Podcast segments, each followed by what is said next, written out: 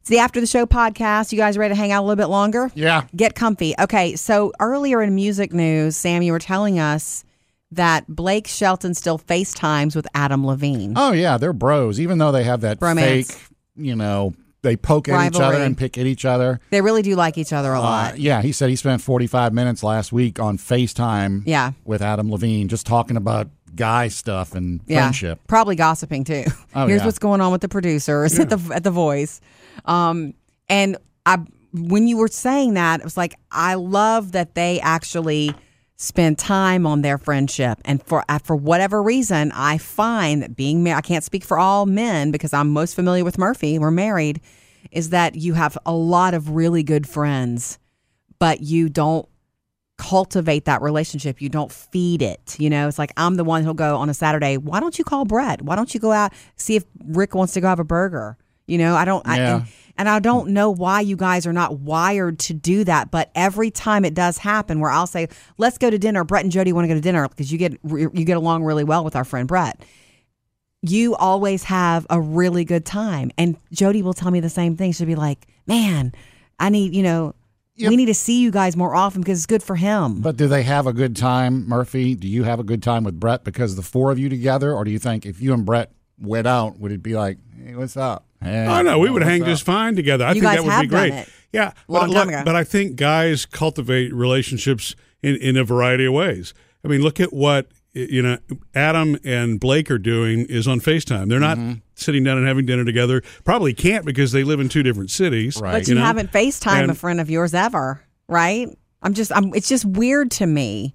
You know, it's like, um, and, and it's- it's common. I, I, you, I don't see you doing that either, Sam. You have some good male friends. Yeah, I do, That you but don't reach out to. With don't- us- your friendship is different. With us, our friendship, I mean, we are friends, and when we're when we see each other, we bond, obviously. But usually, it's just more like a texting or send a video or a Right. meme. Yeah. and Yeah. that's how we stay in touch. Right. And- That's I think that's why because Jody is used to seeing in person. You know what I Yeah. mean? You set up a lunch appointment so Yeah. you can see somebody. We have and you lunch can or we go catch up shopping. and chit chat, or go to a movie with a girlfriend. yeah. Yeah, I reached out to a mutual friend of the three of us about a week and a half ago just to see how he was doing because I've not talked to him in three months, and I was curious how he was doing because we don't work with him anymore. Okay.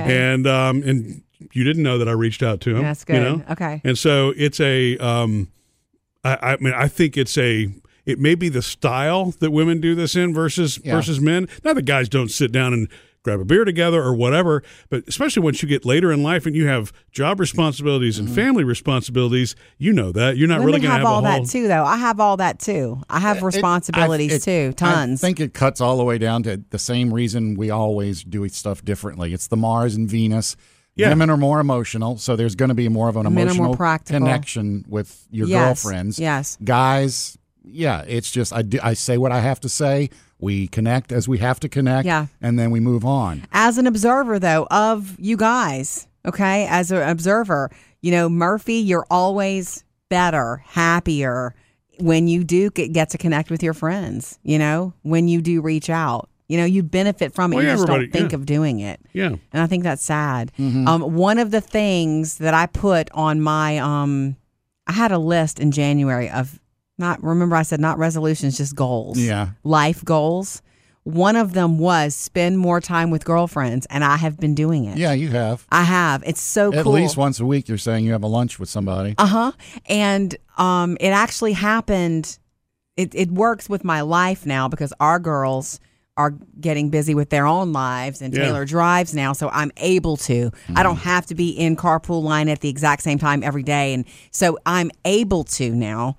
This is something to look forward to if you're in that thing where your kids are little and your all of your free time is devoted to them. There is an end to that. Yeah. Um, but uh, I mean, as much of my time as I can devote to our kids, I do because at their age they still need me as much. But I do spend. I'm trying to. I'm spending more time with girlfriends, and it's very rewarding. Yeah. Yeah, it is. It's very. I mean, it, it, the, the social aspect is fun. I think it's just again, Different. it's it's time. You know, I mean, it the the connection that I have with my friend Randy, I've had for 34 years. He's one of my best friends on the planet. Yeah. and and he's right down the road.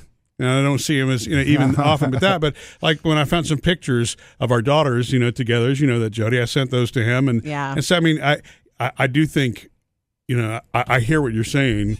We I would like more- to see we- you guys do it more. c- we connect more than you realize, though. Yeah. you know what I mean. For me, that's a different thing. That's not about not connecting with friends. The issue that I have is working too much, which is a totally different deal. That's not about not connecting and It is true. cultivating relationships. It's about um, not actually taking the break to do anything like that. Yeah. And you know what I mean? You're not going to be able to cultivate time with friends if you don't actually schedule that time, that Yeah. downtime to go do Yeah. it. I also think that when women do it, it's more meaningful and more deep. Like if I were to go out to dinner with one of my guy friends, we're neighbors. Mm-hmm.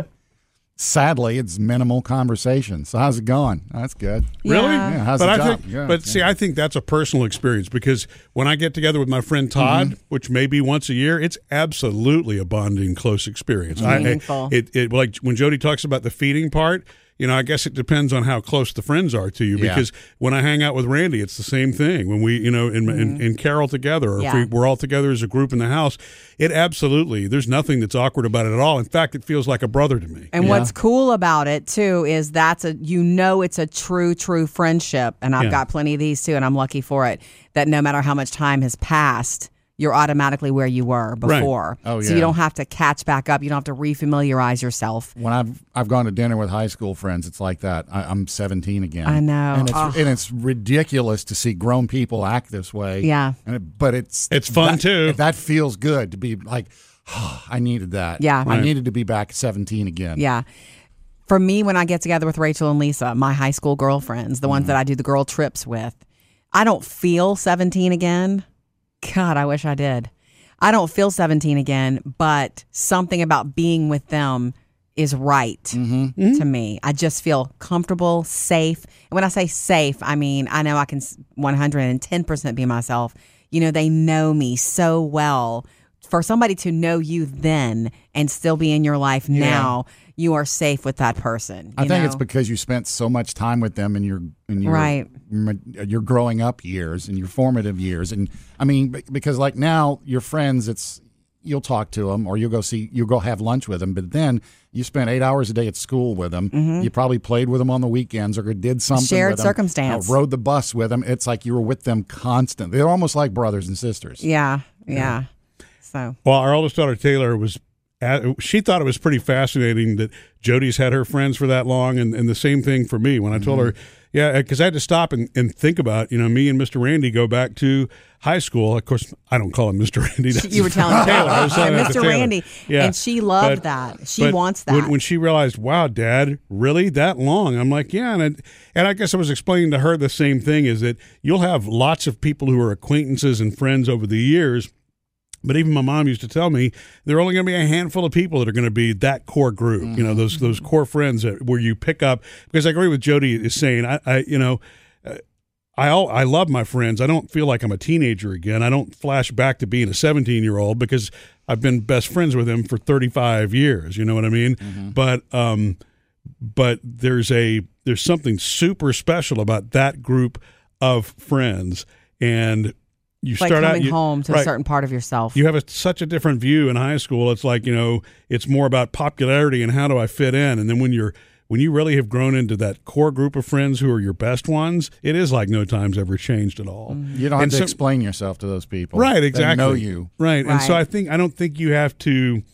Uh, I mean, I think the way that you feed that, like getting back to Jody was saying, is in different ways. I mean, Yeah. sometimes it's a shared memory. Sometimes it's something that you know you have in common that you hit up on a text. Yes. But I do agree that the best thing is when I'm able to sit and have coffee. You know, with that's our that is our thing is sitting there and visiting. Those are some of my favorite moments. Period. a lot of visiting. Hmm? And now the coffee is French press coffee. Uh, of course. and yes, that's right. Delicious. Anyway, I'm just happy to say that I've enjoyed having the opportunity to spend more time with my girlfriends, the ones who really mean the most to me. Mm-hmm. Um, and I just, I love that for you guys. I, I, I think that, you know, however you feed it, definitely feed it. Remember, every man's favorite movie in the world is Shawshank Redemption. You know what that movie's about?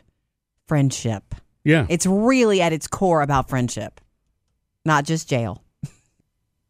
Missed any part of the show? Get it all at murphysamandjody.com.